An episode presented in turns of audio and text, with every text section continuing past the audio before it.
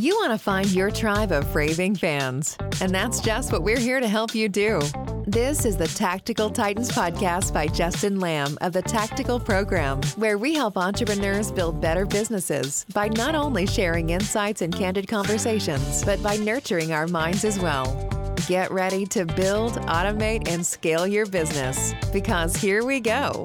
Here's your host, Chief Strategist of 360 Media and educator at tacticalprogram.com, Justin Lamb.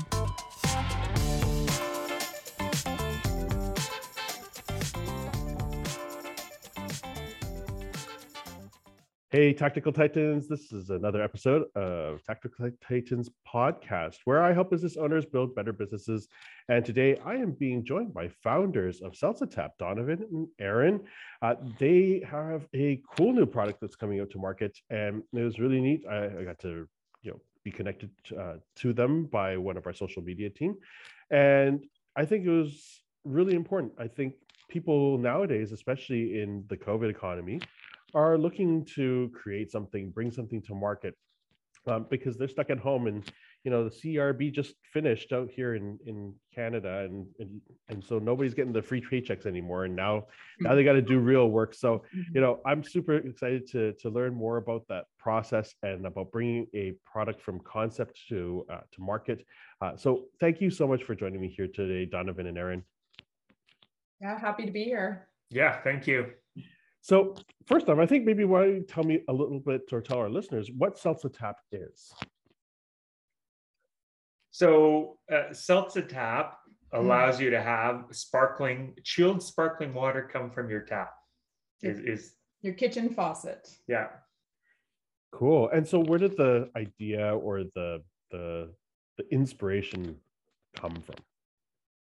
Yeah, maybe I can take that one. So uh, just uh, just under two years ago, we had a uh, our first child. We had a little baby boy Hunter, and he was um, amazing, of course, uh, but he was also exhausting for me, for us.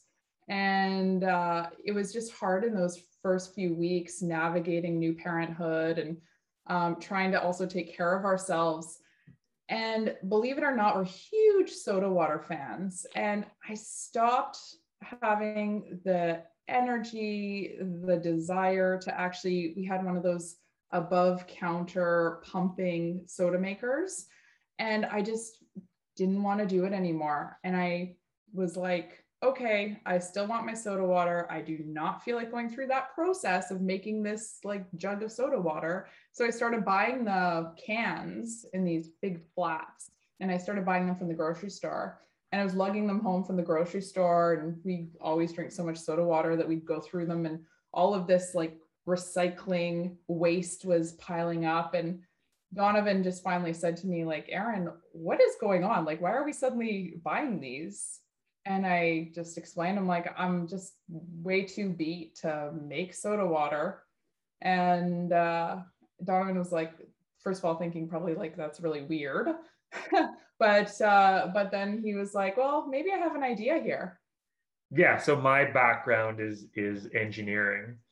And I'd actually been in a trade show in Germany years ago. And it, it's actually a, a product that's readily available in, in Europe and much more popular in Europe. And so I started looking at, you know, the market in North America and and really how I could bring this product to Canada. So that's sort of how the, the journey started. So that was the straight from your tap soda water um, in a really beautifully designed um, structure in our in our sink. And so it was really just for us. This was this started where we just wanted it in our home. And uh, it was interesting uh, watching Donovan work through the process of finding us what like the right thing that he wanted his the vision he had for our home and then watching him try and like build it from all of these various pieces from all of these he was getting all of this stuff from various countries and and trying to put it together and and uh, just watching how much work that was for him and i think that's probably when you realized you had a bit of an idea there for uh, helping others make it somewhat seamless yeah, I mean, I think the the process for me doing it was quite um, challenging. And so, how do I mm-hmm. make how do I bring it to North America, make it seamless, make it easy to purchase, make it easy to install, um, and and make it beautiful too, right? Like make it something that you really want to have in your in your kitchen. That's interesting. So, you know, by by its very competitive nature, I mean, SodaStream is one of the the big components or big sort of players in this in this field. Um, but they're the countertop version, right? Like that's the pump. Um, you know, that's having the CO2 canisters, you know, being installed into it. And, and what I can imagine, and you know, uh, people who you know used to have purified water systems, you know, had these big clunky machines that you know, you know, had wa- or had tubes that go up into their faucets um, you know and so i'm going to guess that you had to marry sort of like the the combination of you know how do i deliver co2 into my water without having this god awful ugly looking thing on my sink and or counter space right? Is that is that yeah. yeah yeah so it's all the, there's a machine under your your um, sink that um, the co2 goes into and, and carbonates the water and then that runs up into your um, into your faucet tap. Oh, that's pretty cool. We actually we actually have little names for them. So Seltza is our company, and Seltza Tap is the faucet, and then we have Seltza Hub, and that's the under sink carbonator with whatever CO2 you anybody purchases or chooses to have. So you can have really small, uh, like one pound CO2s that you can just buy at any old uh, drugstore. Or you can have like we do a 20 pound co2 um, which uh, lasts us a long time. We're huge soda water drinkers so that's what works for us I was thinking that you were going to say that lasts you about a week, and then and then, then, I would truly believe that you were a soda water drinker. Uh, so, so the challenges. Okay, so let's talk about challenges. I, I'm, I'm imagining that you know because the the product sort of semi exists in in the European space you know what type of things did you have to mm. consider or or hurdles did you have to overcome uh, to to get that from Europe to here, or at least the components, so that you can build from that point on. You know, what type of hurdles did you run into from uh, uh, sort of the red tape, you know, political standpoint, importing, exporting, uh, you know, licensing and or or patents? Yeah, so it's not patentable. The technology, there's nothing inside of the technology that's patentable. I think finding finding uh, various manufacturers. So the first manufacturer I was working with, uh, very large manufacturer, and they do OEM for quite a few. Like um, they manufacture for different brands inside of Europe, um, but they really only wanted to sell me this, their product. They didn't want to modify anything. Um, and then somewhere, maybe well, quite a few months into this process, I had a business advisor out of uh, Las Vegas. And my initial idea was just to have sparkling water come out of the faucet. Um, but he um, showed me his under sink filtration system, and everything um, would have to go through that filter. And so we actually had to pivot to a different, uh, the faucet would then have to be able to do um, just regular filtered water because he uses it for cooking um, and then um, chilled uh, still water as well. So I had to sort of switch all my manufacturers up at this point, which was quite uh, challenging. It, it, was really finding the manufacturers and um, going through the sample process and getting the qu- quality to where it needed to be, like to North American standard, I would say, mm. was uh, some of the big challenges. And so it was, you know, it was pretty interesting. Uh, what like Donovan did, let's face it, 99% of the work to get to this point. And um, it was interesting, like watching him and listening to him in the house because of COVID, where uh, everybody's working from home. And and so a trip that you might previously have gone overseas to go do mm. factory tours, it was very interesting watching um, the process of various factory tours from like your Zoom or or uh, whatever video uh, video recording there was. And uh, so it was just an interesting time to be going through this. Yeah, normally I would have wanted to, to have gone directly to the factories and and you know seen the process and seen the quality and and instead it was a lot of uh, video calls and uh, tours around the factories with um, with their phones and making sure the quality was there. Well, that's much to the chagrin of Erin because she would have loved a trip out to Germany. um, so then, you know, when we talk about quality, when we talk about you know bringing you know the the product in, you know, what type of things do you need to look for in terms of being able to bring something that has you know European standards into Canadian standard? Like, are there special certification processes? You know, um, are there things that you need to pass from an FDA standpoint? You know, that sort of stuff. Well, what type of things do you have to to kind of jump through to get something like that to market? So, well, for this particular product, it requires a uh, an ETL listing. Um, so to make sure it's you know electrically it's all safe, the components aren't going to um, cause any damage or explode or anything like that. So yeah, making sure it was all ETL listed was critical for me. And then you know being a water product, there's um, uh, um, NSF, like a it's a, a water um, standards. So making sure the products met that as well. Mm. So those are those were the two uh, key ones for uh, safety uh, for this particular product. So when you went into this whole process, did you know that they existed, or did you have to find them out happenstance and go, "Oh, I need one of these"? uh, well, so I'm I'm in the industry, so I did know. Uh, I'm quite familiar with ETL listings, or I'm in the uh, yeah, I'm in sort of this similar in, industry, so I know about ETL listings. So yeah, it's it's something I was familiar with and I knew the process ahead of time. Well, that must be so much easier than somebody who has this wild idea and decides to bring it into market, right? Yeah. yeah, exactly. And then they bring it over and they get in trouble, and then they got yeah.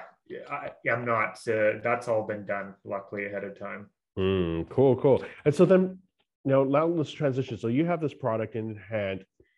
What are some of the hurdles that you've come across from a marketing standpoint you know where have you kind of like you know like holy i didn't expect that this would be this hard to get into a market or to tell people or to get people to even want to to desire this project did you have any of those problems oh yeah yeah i mean i, I think i think neither Aaron or i uh, really do social media. So we don't really Aaron probably does more social media than me uh, but marginally more. So we had no experience with social media at all. And that's really that's where i brought in picnic um, to to work with me on you know building social media working with facebook ads um, setting up blogs um, setting up uh, videos like um, uh, advertising videos so i mean all of that was a hurdle for for us that was something that was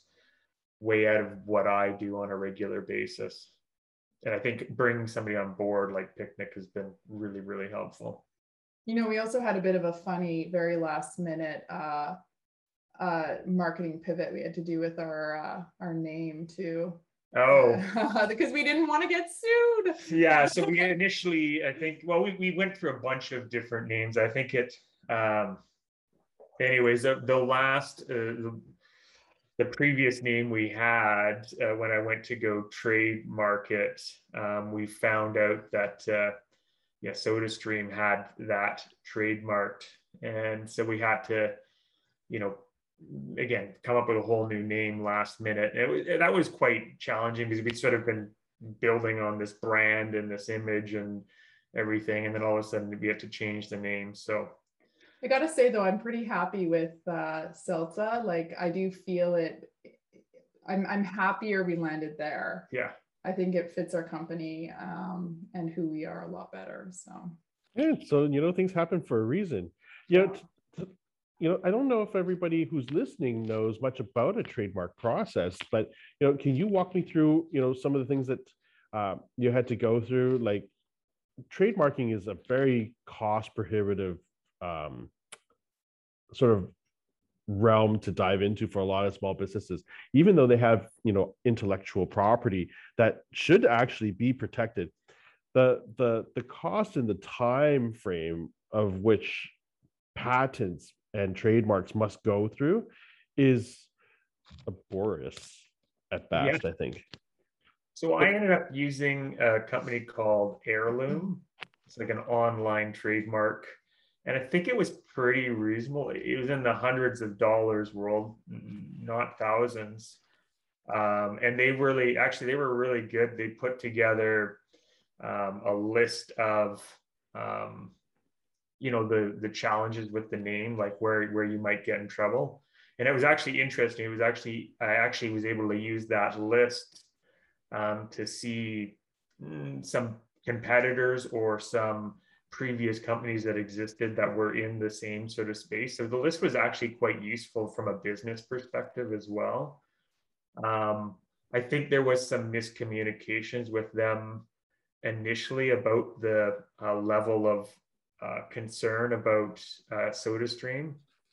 And we actually did apply for a trademark with that uh, initial name.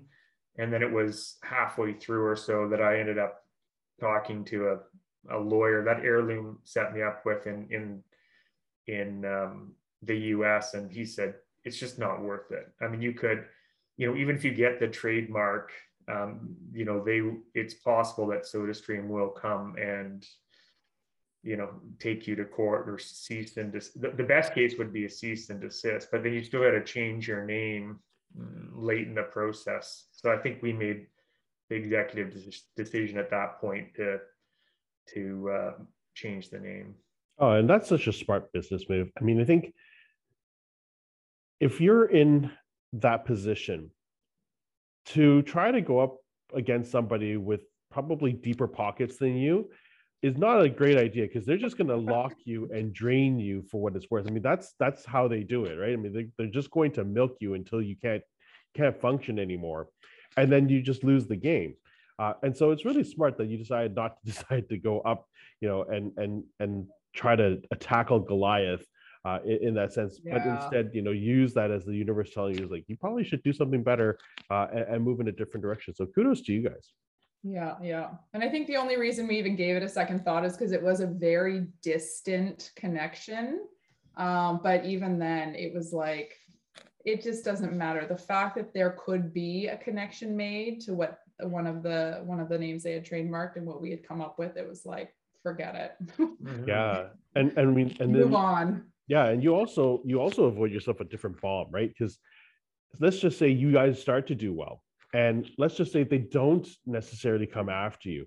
Um, but what ends up happening is is if if the name is tied to SodaStream in whatever distant, you know, you know shape or form could actually be to your detriment because then people might think and view you as your own competitor uh, in mm-hmm. which case then you you'd start to lose market share because you know they, they wouldn't tell you apart from a SodaStream um, and and and that can be disastrous too so you know yeah it's it's a great pivot great move i think that you guys are smart in in in taking that uh, that cue from the universe to to move on to something else cool cool and so you know, tell me about markets. Where are you looking to push this? Where, you know, what challenges are you coming? Are you going cross borders, you know, into the U.S. or it's just uh, in Canada?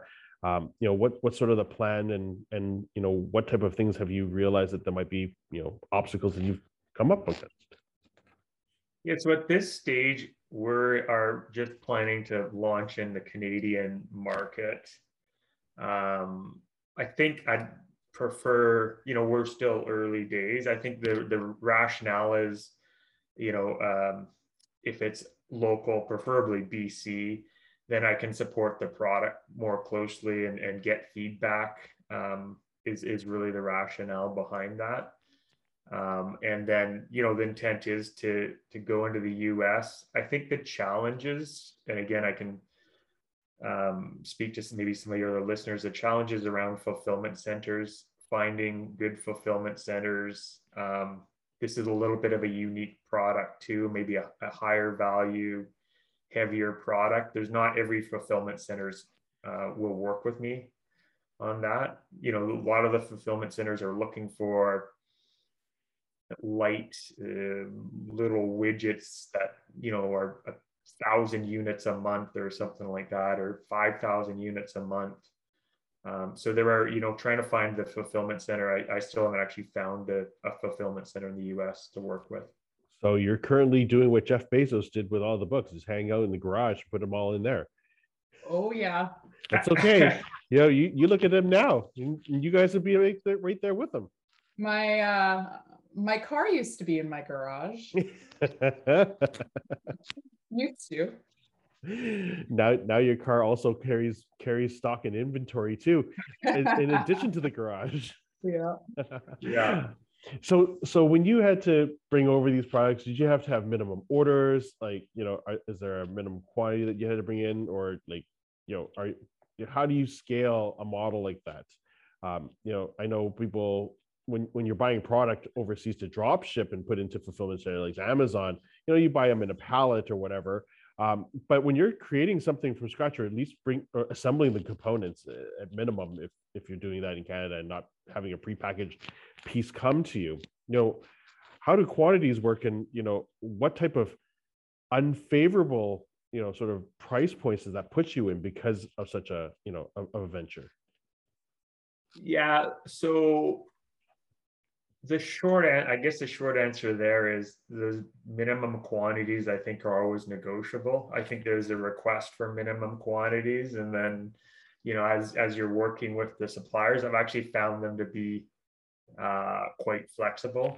I think the initial manufacturer i was working with was yeah it was a i forget what they wanted. It was it was it was uh, significant hundreds or, or many hundreds of units which was a you know, and a lot of money to put on the table.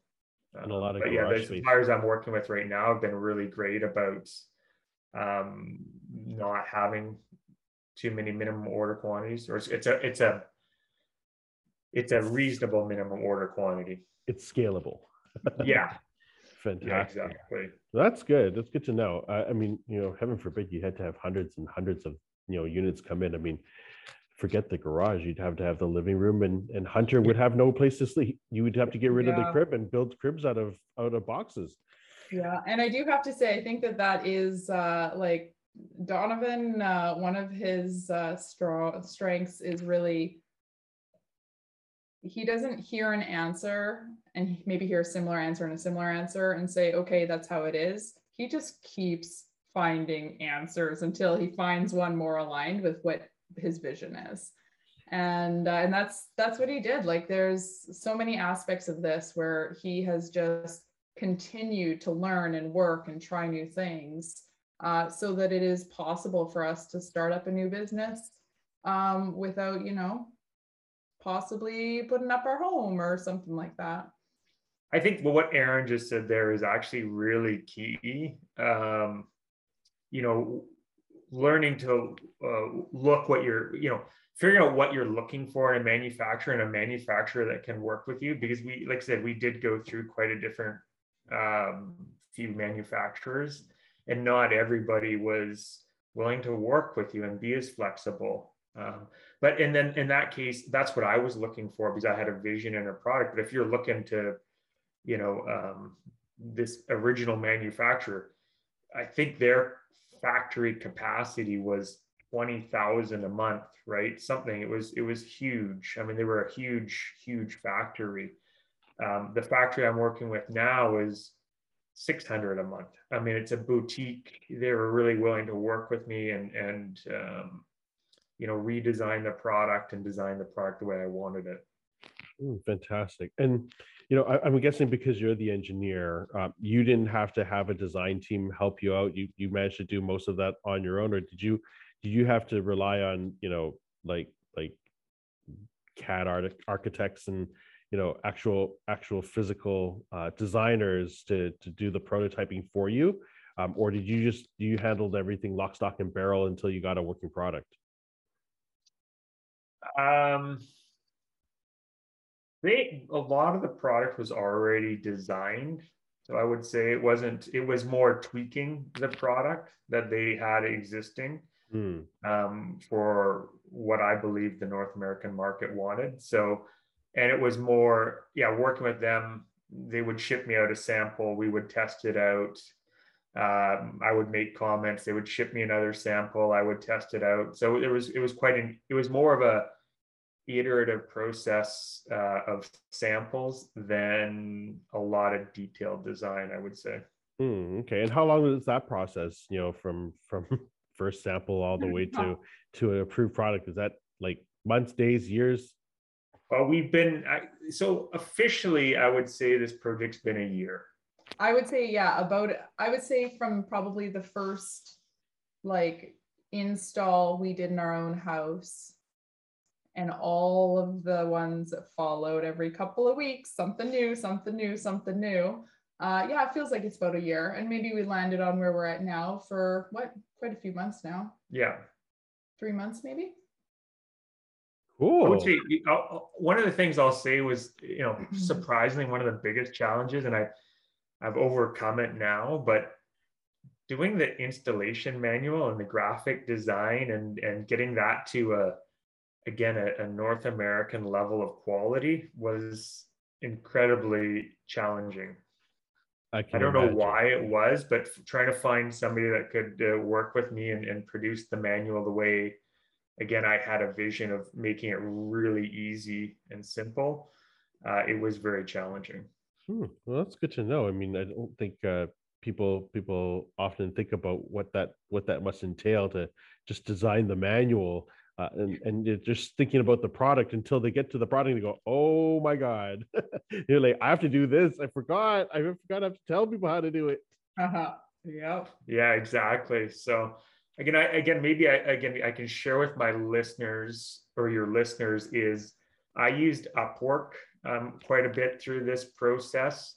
Uh, successfully and unsuccessfully and very unsuccessfully um, so i mean I, I ended up one of my initial um, uh, I sort of had this vision of doing a whiteboard video of the installation process, and I hired this particular gentleman, and it just massive miscommunications and did not look anything like it at all. Right. So um, I think again, it's once I've found the right person, it's just so easy um, and I think you've got to sort of trust your gut when you're working with somebody and go, okay, this is not working. This is not the right person, and know when to say, okay, I'm moving on.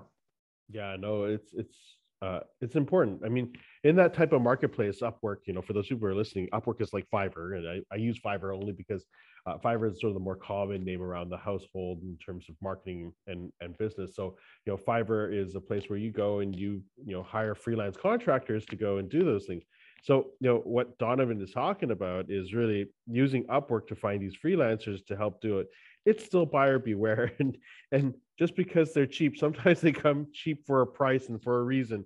Uh, and then sometimes you find real gems, and sometimes you find people who charge in the a, a, a god awful amount for what they do and what their product and and final endpoints it doesn't it doesn't have that value so you know if you guys are using third party you know uh, uh, people it is really do your own due diligence and you know don't stop at the first person. Don't stop because it was convenient you found somebody because that could bite you in the butt later on you know and and i share with you that is um, our production company. We use upwork from time to time uh, and and again it was hit and miss and we had to be really diligent about finding those type of people to to be on board. So mm-hmm. Yeah, well, thank you so much for sharing your journey with us uh, and and kind of sharing, you know, what that looked like in terms of trying to bring a mar- product to market and and taking what exists in the marketplace, but then to tool it and make it your own, uh, and then sharing with our our listeners, you know, uh, everything from from the the trademarking process all the way to uh, storing it in your garage and finding fulfillment centers. Uh, one of the things I like to ask my uh, guests every week uh, when they come onto the podcast is what is a book or a resource that has deeply impacted your career? Now predicate this I, I gave i gave donovan and aaron a few minutes uh, prior to uh, us getting onto the air. So aaron's had some time. I know donovan donovan's been prepared and he's been waiting. So you know aaron you're not going to get away but you're going to have to start thinking about it now because donovan i'll let you go first and you're going to buy aaron a few few more seconds of time while she goes and, and, and racks her brain for a book Oh man. Yeah. Speak really slowly, honey. I'll speak really slowly. So one thing um, Justin, something about me is I, I train a lot. Um, you know, I do Ironman. I'm signed up for Ironman World Championships next year. Um, part of my training regimen is I, I actually do a lot of uh, audio podcasts and audio books. So I'm voracious uh, reader. But I would say what really got my journey going was actually Guy Raz, Um, how I built this. His podcast was like, it, and it, you know, and again, I don't. You you probably listened to it. It's not all, you know, all the good stuff. I mean, it's it's raw. I mean, there, you get to hear, you know, the bad stuff too. And what, but what what it really left me with was, oh, this is possible, and it can be fun, and it can be, um, mm, it could be it could be an amazing outcome. So that's sort of really what got me on this journey of of Seltza was was Guy Raz and listening to the podcast while I was running really got my creative juices flowing. Um, so that would be my most influential uh, recent, I guess, podcast. Anyways, it's awesome because you know you, you put that that whole combination together. You know, putting blood through your your brain and you know running and then and then feeding it information all at the same time. I mean how i built this is such a really great podcast. And, and again you know people who are listening this is this is a fantastic um, segue to that that podcast. That podcast um, shares with you the lock stock and barrel of how people built it. And you know it's you know we always see successes right? Success is always greener on the other side. Everybody goes oh you know they they they they came into it you know easily overnight. And it's easy to be a 20 year overnight success um, you know and and yeah. that podcast really does show mm-hmm. you um, that that there's a lot more behind the scenes that people don't see and you know uh, the the people who are internet trolls like to uh, like to attack people but uh, they don't they don't get to see what what really goes on in the world of entrepreneurship sometimes mm-hmm. So, Erin, we bought you some time. Have you thought of when? Did you see? It didn't really help the extra time, I gotta say. So, new mom here doesn't do a lot of reading these days. Um, you know, so I, I have to say that there is something that when you ask, when you ask the question, something came to mind, and it's not exactly um, uh, a resource, but it's just this quote that has always stuck with me. And it's uh, approach situations with curiosity, not judgment. And so when Donovan first talked about, you know, wanting to do a startup and wanting it to be, you know, family run startup, it was definitely a moment for me where I just felt like everything tightened in me and anxiety came up. You know, we have a new baby, we have all these responsibilities. Uh, like, what is this going to cost? Failure rates are so high with businesses. And so, a lot of this stuff just coming from kind of who I am and how I uh, became to be. And uh, I'm not, um, I'm quite risk averse as a, um, as a human. And so thinking back to that quote of approaching situations with curiosity and not judgment, I had to put all the judgment aside and everything I wanted to like put on Donovan for suggesting this. And instead, I was like, well, tell me about it. And uh, and I listened, and we worked through a lot, and we talked about a lot of ways that we could do this in a way that you know kept me comfortable uh, in terms of like my concerns. And uh, so I just have to say like that, n- not a resource, not a book, but definitely something that stuck with me through this process. That's a good philosophy. I think, uh, you know, startups can make or break marriages. Um, uh, yeah. Easily. Uh, and, and I think a lot of that is because it's tied to finance. Um, and, and, you know, it's good for you that you were able to work those things out because I think as a relationship and you know working together in that capacity strengthens your bond uh, as as a couple, right? And you know being able to work through those and and be okay to communicate uh, that I think is is is tremendous and and will lay much stronger foundations for what's to come to you guys. So kudos to you for for having that. So good good good save good save, aaron yeah, thanks. So if anybody wants to learn a little bit more about uh, Seltza Tap, where are they going to go? Probably a website, seltza, seltzatap.com. It's probably the best place to go. Awesome. And, you know, for those people listening, as always, I'm going to put that into the description below. Donovan and Aaron, thank you so much for joining me here today. I hope you guys had a good time. I hope I asked you some good questions and kept you on your toes. Yeah, it was excellent. Yeah, it's been a lot of fun. Thank you. Well, thank you so much for joining me, listeners. Thank you for joining me again this year or this this week, and um, you know we'll see you guys all next week. And until then, be conscious and deliver excellence. We want to thank you for listening to the Tactical Titans podcast produced by 360 Media. Your time is valuable, and we're deeply humbled that you are spending this time with us. We'd love to connect with you. Find us on Instagram at 360photo and at Tactical Program. You can also email us. We want to make this channel great, something you enjoy and find tons of value. Send us your insights to info at 360photo.com. Don't forget to rate, review, and subscribe. It helps us reach more listeners. As always, tune in next week as we help you become Titans of Business and Marketing.